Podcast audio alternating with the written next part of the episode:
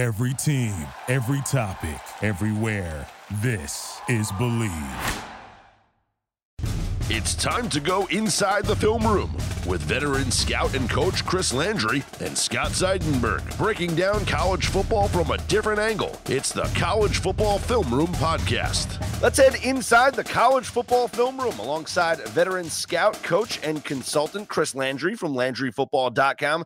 I'm Scott Seidenberg, and Chris, week zero is finally upon us. It is. Can't wait. You've got Miami, Florida in particular. The uh, the feature game this weekend. Got a little Arizona, Hawaii as well. And then everybody else is trying to wrap up the focus on getting their team ready and then focusing on game plan week um, and getting ready for next week when we're going to have a smorgasbord. I mean, Thursday through Monday college football games has been the tradition, um, unlike any other for college football to start off mm-hmm. the, the, big week. But it's going to be fun to get our feet wet watching a little uh, college football and a and a big one with Miami and Florida.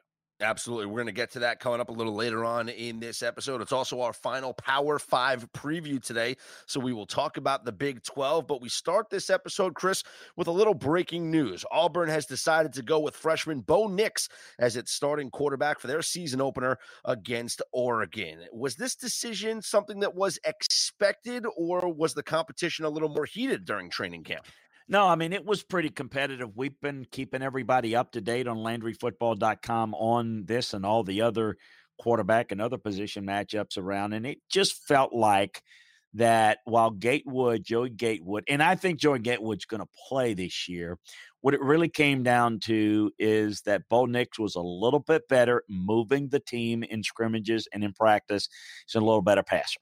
Uh, Gatewood is athletic, and and again, depending on how the flow of games and the flow of the season will go, I think you're going to see Gatewood play. But uh, I I don't I don't think there's any doubt that, uh, and I said it for a while. It, it was pretty clear that eh, Gus Malzahn has fallen in love with Bo Nix. His, of course, dad Patrick Nix uh, was you know quarterback at Auburn, and this kid's really special and is a little bit advanced for his age. So we're going to see how he does against all uh, against uh, Oregon uh, in uh, in a week with against Justin Herbert, and uh, it's going to be a really good matchup. Young quarterback, veteran quarterback, great defensive line against a great offensive line. It, it should be a good one. I know we'll break that one down in depth next week right here.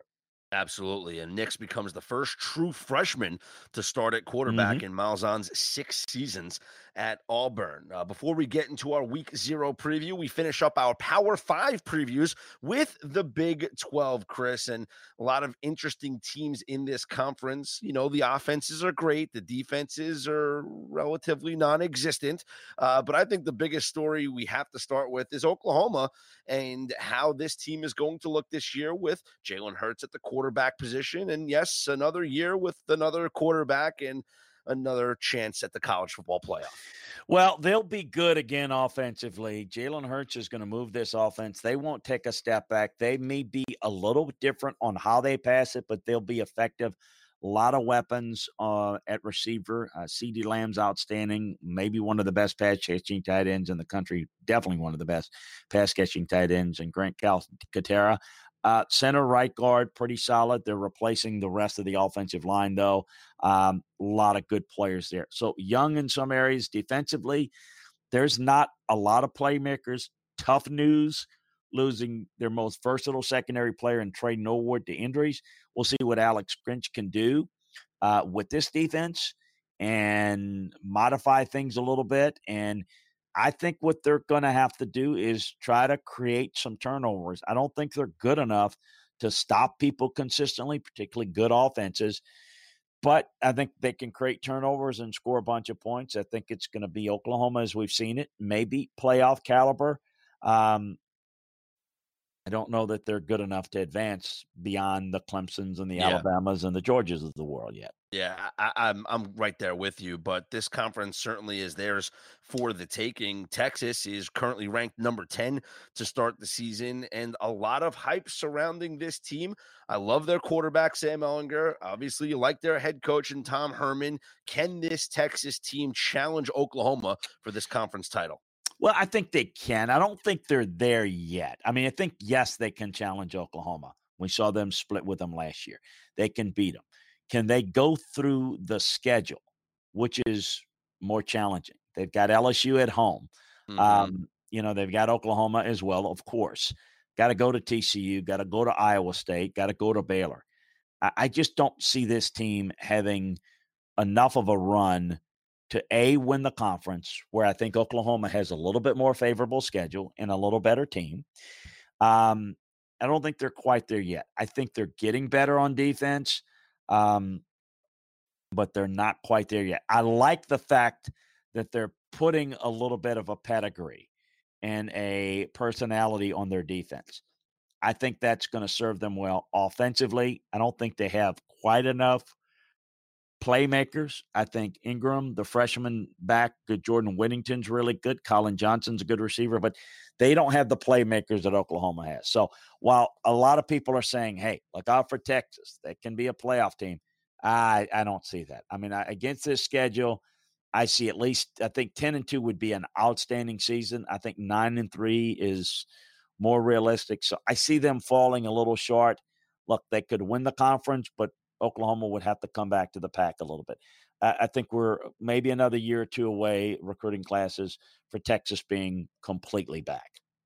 Yeah, I would agree with that. I, I, do love their quarterback, though. I think he is certainly one of the top quarterbacks in, in, in the country in Sam Ehlinger. He's a winner. Tough guy, dude. Tough dude. You, you mentioned Iowa State is on their schedule and they have to go to Ames to play them.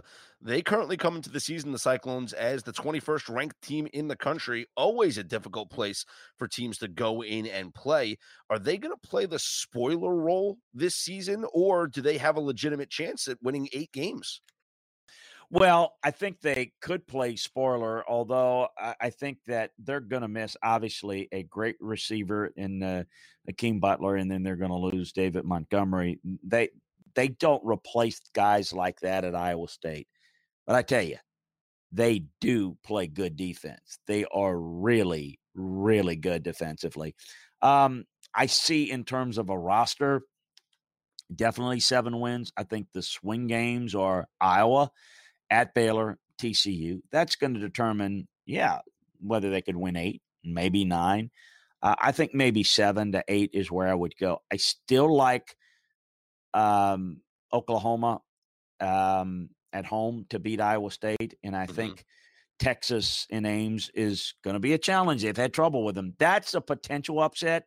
So if they were to take it and maybe get to remember they won eight last year they could potentially take it to nine, but I don't see that. I don't. Brock Purdy's a really good quarterback, but the playmakers, you know, replacing Montgomery and Butler, that's they they just don't turn those guys out at Iowa State every year. It's not like next man up there. They have to develop those guys. So they're good. They have some good players. Um, but I don't think they're quite as good. So I'm thinking seven or eight for the Cyclones this year. How about Oklahoma State? You know, I, I, to me it's typical Oklahoma State. Now they're going to play two quarterbacks in their opening game against Oregon State. It does appear, uh, but it's going to be a, a, team that will develop a pretty good offense over the course of the year and play very little defense. It's it's going to be fast break uh, football for Oklahoma State, and I, I don't think Oklahoma State's going to penetrate and be any better than what they are. I, I think I see the conference in three tiers. Oklahoma, Texas in one tier. Then I see Iowa State, which we've talked about, um, and TCU and Baylor, which we'll talk about, as better. And I think Oklahoma State's barely hanging on to the second tier. Uh, I, I, think that they're the least impressive team. And I would say that Iowa State and TCU and Baylor, which we're going to talk about, are better. Let's get into TCU. What impresses you about them? Well, their defense is good and will be good again they're so dependent on the quarterback play. And I don't know that they're going to get the type of quarterback play that they need. Um, they were banged up. They canceled the spring game. They had 22 players missing due to injury. Ouch. Um, but they will play good defense. Uh, and and it's you know year in and year out they do that good situational defense. They'll run the football well. I like their backs. I think they one of one of the best corners in the country in Gladney but the quarterback play is going to determine whether it's, you know, eight wins, Last year, seven six, eight wins, nine wins, ten wins. I mean, look, there's to me, um, Iowa State at home, Baylor. Um, that's the two swing games. Assuming they lose to Oklahoma and Texas, and they've got a shot. Nine is possible here. It really is. I, I like their chances and Baylor's chances of maybe being the third best team. I think that's the race for the third best team in the conference, in my view. What is it about Baylor though? Because I don't know how many people are, are as optimistic as you sound right now. Well, I like what they've done, the stability of the program. See, they're they're developing a pretty good defense. It's a really good linebacking core. They're not as deep up front defensively, but they've got some good players. James Lynch Bravvion Roy are good on the defensive line. Um, they got one of the better Mike backers in the country. So the depth, they're not quite there yet, but they play pretty good defense. Uh, offensively, uh, you know, Charles Brewer is an interesting, good young player. Denzel Mims is good. So I guess what it is with Baylor, I think the future is good. And I think they're going to be going to surprise some people look, I think that they've got seven wins on their schedule, definitely. And it's about at Oklahoma State, which I think they're going to win, Iowa State at home, which gives them a chance, um, and then at TCU. I mean, that's the variable. That that's the three question mark games. Uh, Oklahoma, Texas, um, in my mind, are teams that are better than they are personnel wise. But it's going to come down to what Baylor does against Iowa State, what Baylor does against TCU, and, and, and vice versa. And that's going to determine which one of these teams get to eight wins. I think it could be Baylor. And, and I think, again, Baylor, TCU, um, very, they're a little bit different in their style, but yet they're, I think Baylor is one of the more physical teams.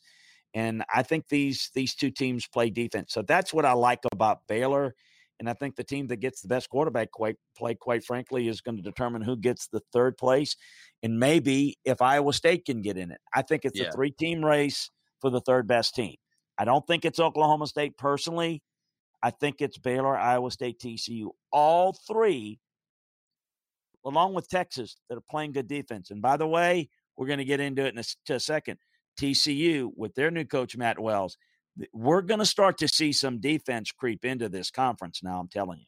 Yeah, you mentioned so you mentioned Matt Wells takes over at Texas Tech for Cliff Kingsbury, and Cliff Kingsbury not known for playing defense, but Matt Wells certainly looking to change the culture there for the Red Raiders. Are we going to expect a different look from them? This is not going to be your traditional air raid Texas Tech team. It, it will be a gradual change. It's a air raid will be in place but I think what you're going to see is a more tone towards building a roster. That there's some talent there. I think they've been poorly coached the past few years, personally. Uh, the defensive fronts got a chance with some experience to be uh, a, a, different look. I think they're going to play better on defense. They're going to be more multiple in their coverage looks. Um, I think offensively, you're going to see them continue with the air raid, but it gradually go towards more balance on offense. Uh, Alex Bowman is is an impressive looking quarterback. Remember the name. Um, so Roderick Thompson, a freshman running back, that's going to be got really good quickness. And uh, Sean Henry, I think they've got some ability. Jordyn Brooks is a really good inside backer. Uh, again, I think this team is of the coaching hires in that league this year.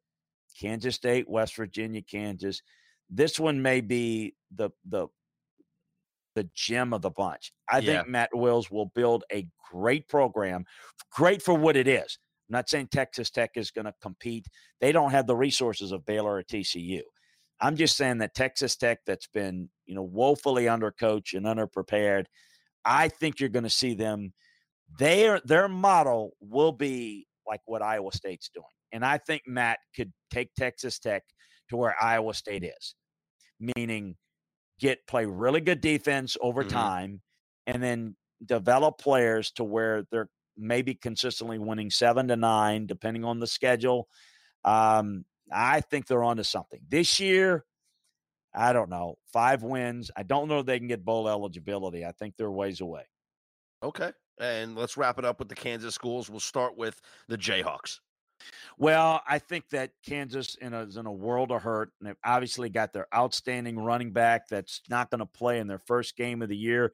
Should be able to get by Indiana State, but if you look at Kansas's schedule, it's a big problem. I don't see many wins on it. I mean, at Boston College, West Virginia, that's their best chance. I mean, Coastal Carolina, Indiana State, of course. So they start off two and zero. Oh. Uh, Williams not going to play well. Uh, not going to play in that first game. Got to get him back. Daylon Charlot is a good receiver. Hakeem Adeniji, the left tackle, is a good player. There's just not a lot of talent there. Got a good punter. Uh, not a lot of wins on that schedule. Uh, Kansas State, I like the hire. I do think that it's a really good move in Chris Klieman, but I think that they're devoid talent wise. I think there's an issue there. I don't know that I see more than four or five wins on Kansas State's roster. And then wow. finally, West Virginia. Um, you know, Neal Brown is this is a big rebuild. And I think that the challenge is going to be can he stabilize recruiting where Dana Holgorsen was really inconsistent? You got to understand that West Virginia is the sore thumb in this league. They have no recruiting base anymore since they're in the Big 12 and they don't have a, a, a even with Dana's background in Texas, they couldn't get in there. Neal's a bright offensive mind that's going to run the air raid stuff, but without Will Grier and without the talent level, they're they're going to be in a world of hurt. What does Austin Kendall do for them, though? And, well, I think he gives them some hope to be to finish above Kansas and maybe compete with Kansas State to win maybe four games. I, I think that's all they got out of them this year. I wow. don't think they're going to a bowl. They just don't have a very good roster. Um, and I think it's going to be a real challenge. Maybe they could get to six wins if you look at their schedule. I, you know, James Madison Kansas, I think, are wins. They got to beat Kansas State. They got to beat Texas Tech. I mean, where are the other wins coming from? They're not beating Missouri. I don't like them against NC State. Um, you know, I, I, Oklahoma State, it's a possibility. Getting to six wins is going to be difficult. I think it's for Kansas State and West Virginia and Texas Tech. It's a battle to get to bowl eligibility, and Kansas won't even sniff that. All right. Well, that wraps up our Power Five previews there with the Big 12. And now it's time to get into our first game previews of the season. We have week zero coming up, a doubleheader on Saturday, Miami against number eight Florida at Camping World Stadium in Orlando. And that'll be followed by Arizona and Hawaii that game from Aloha Stadium in Honolulu. We start with the big Florida matchup, Chris, and number eight Florida against Miami. Florida, a seven and a half point favorite. The total in this one, 47. I think a lot of people are just looking at these two teams from the outside and just saying, hey, it's Florida. They have the name recognition. They're ranked number eight for a reason. This should be a blowout, right? But I would caution people against being so quick to judgment because whenever you have two teams like this facing each other, there's obviously a little bit of familiarity. There's some sort of rivalry, if you will, with the players because a lot of them played against each other's in, in, throughout high school. And I think the talent level at Miami is better than what people give them credit for. Well, first of all, help me with this. Did it did it get bet up to seven and a half, or was it seven and a half because I've heard it's seven. So where is is it? Well, then it must have been bet up to seven and a half. Then okay, it's seven and a half now, and I would assume that it, it opened. Actually, it opened up at eight. Believe it or not. Okay, because so I I got this kind of seven and a half. Okay, because I, I kind of got it as a seven point game now. So that's the the seven and a hookah, I guess, as they call it, and what the the the like. Um, look, I think that this Miami, this is a game that's built around the defense. I think Miami is got uh, some of the best set of linebackers in the country. They create a lot of havoc on defense. They'll challenge his Florida offensive line. Uh, Dan is going. Dan Mullen's going to have to get the ball out of Feleipe Franks' hands quickly. They're going to have to, in my view, run the football right at Miami's defensive fronts. Front. That's the real challenge there. I, I think that's the goal on um, on that uh, that side of the ball. I, I think that defensively, Florida's got some matchup advantages against Miami. Young quarterback Jarren Williams uh, what he's going to do against the pressure. Again, I think some easy throws to develop some confidence. What offensive line can hold up the best? That's going to be the key. The other thing you have to look at the great equalizer turnovers. Uh, you got a lot of mistakes in the early part of the season. You see special teams effect where you have breakdowns there. That's going to be pivotal to see. So, look, I think Florida's a little better. Um, They're better personnel wise, but I agree with you. It's not as decisive as, say, LSU Miami last year. Yeah. I think that it's a little bit different, but I do think Florida's the better team. I do think, look, I, I hate to phrase this this way because I, I would hate this if I was coaching at Miami. I, I think there's more there's more pressure on Florida because I think they've got a year in the system. If they lose this game, this will be tough for them. Miami fans, you know, talk a lot of bravado. I think they're smart enough to realize that they're the inferior team of the two. And if they win the game, they're going to say, oh, we knew it all the time. But the reality is, it will be an upset if Miami wins. And it would be a feather in the cap of Miami and Manny Diaz. But this would be a tougher loss for Florida than than for Miami. No doubt about it. Do you think that lends to Florida playing a little tight and maybe a little more uh, conservative uh, because of the importance of the first game? Well, they need to be conservative because you can't and Miami's got talent on defense. They'll you've got, you can't ball, yeah. you can't be risky with the football, in my view. Now, I think if you get numbers in the box, you know, and then I think you you certainly attack and you try to take some chances because I think Florida's got really good depth at receiver. I think they go four deep. I think they've got some matchup advantages against Miami on the second, third corner options. Um, but can the protection hold up? I think you run right at Miami and you make those linebackers get off blocks and you slow down their surge a little bit. Then I think you hit them with some misdirection.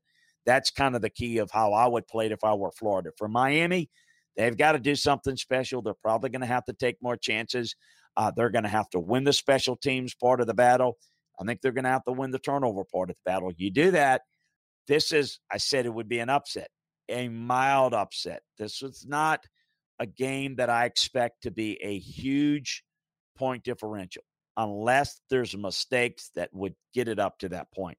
I think this is, you know, a seven point game in Florida's favor, which is why I asked the question about the point spread. Yeah. So I do think I would not recommend either way. I don't recommend gambling, you know, but, if I'm looking at it, I, I would say that um, just in terms of a roster and just in terms of a matchup, it's probably a seven point game.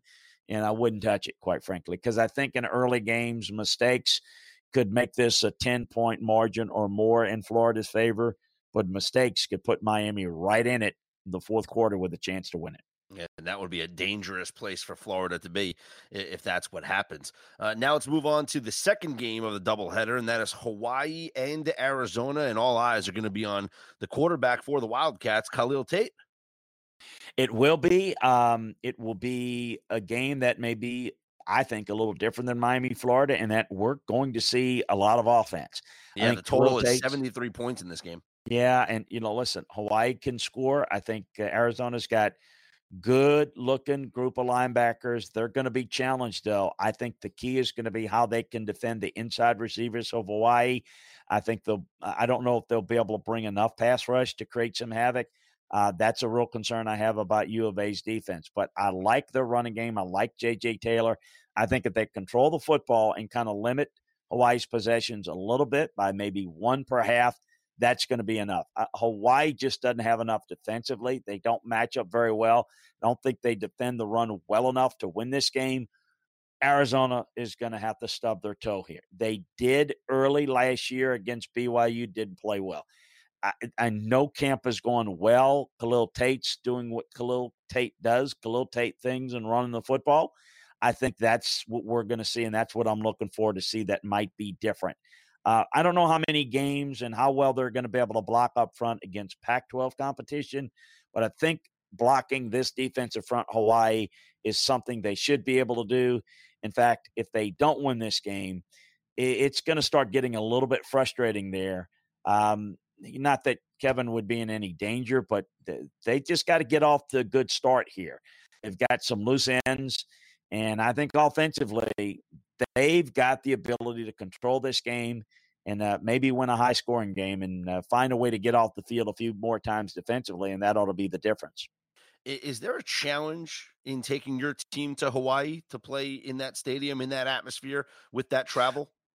Um, there is now historically Arizona's done it, done it quite a bit. Uh, Uh-huh. even when Dick Tomey was there, but none of those kids were ever around. Um, yeah, there there is a challenge. There is a distraction element. Um, you know, you can kind of go in and and leave a little early and think, okay, because I think they are leaving uh, on Wednesday.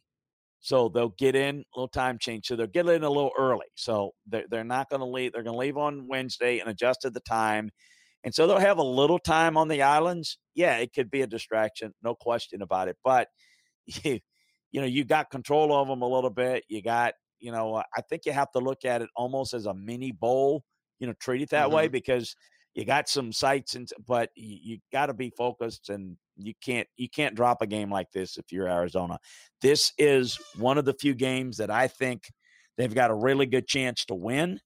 Um, and if they don't, there's no hopes to kind of have a turnaround season or even have any hopes of getting to a bowl game because this is one that they've got a notch in their favor. There's no Yeah. doubt. You look at their schedule. I mean, uh, Northern Arizona, uh, you know, uh, but but you got Texas Tech, which is winnable. Um, you know, and you got to find your way, you know, to six wins. It's going to be difficult because I think the other teams in the uh, Pac-12, Arizona's winnable.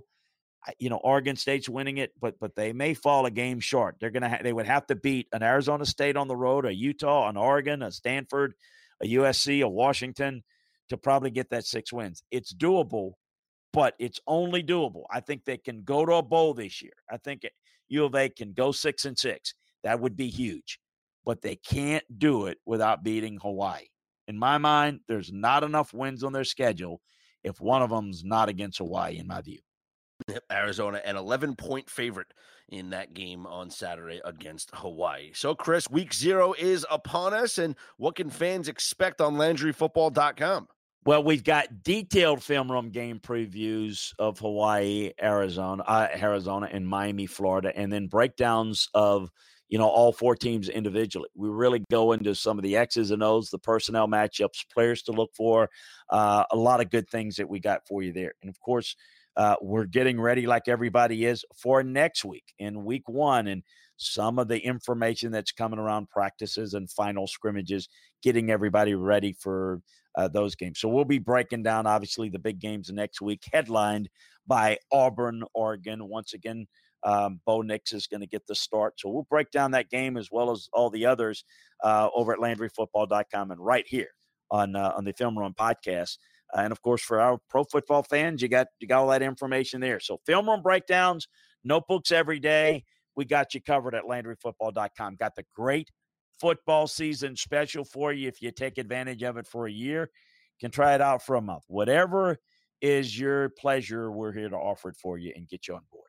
That's right. Head to LandryFootball.com. Listen to free podcasts every day from college football to the NFL, deep into the scouting and coaching world. It's all at LandryFootball.com. And follow Chris on Twitter at LandryFootball for the latest breaking news. You can also follow me at Scott's On Air. This is the College Football Film Room Podcast. Be sure to subscribe, rate, and review wherever you get your podcasts from. Chris, next week we will be reviewing games and previewing the full week one slate of the college football season. I can't wait, brother.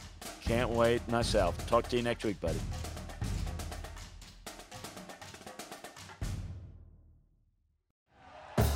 Thank you for listening to Bleav. You can show support to your host by subscribing to the show and giving us a five star rating on your preferred platform.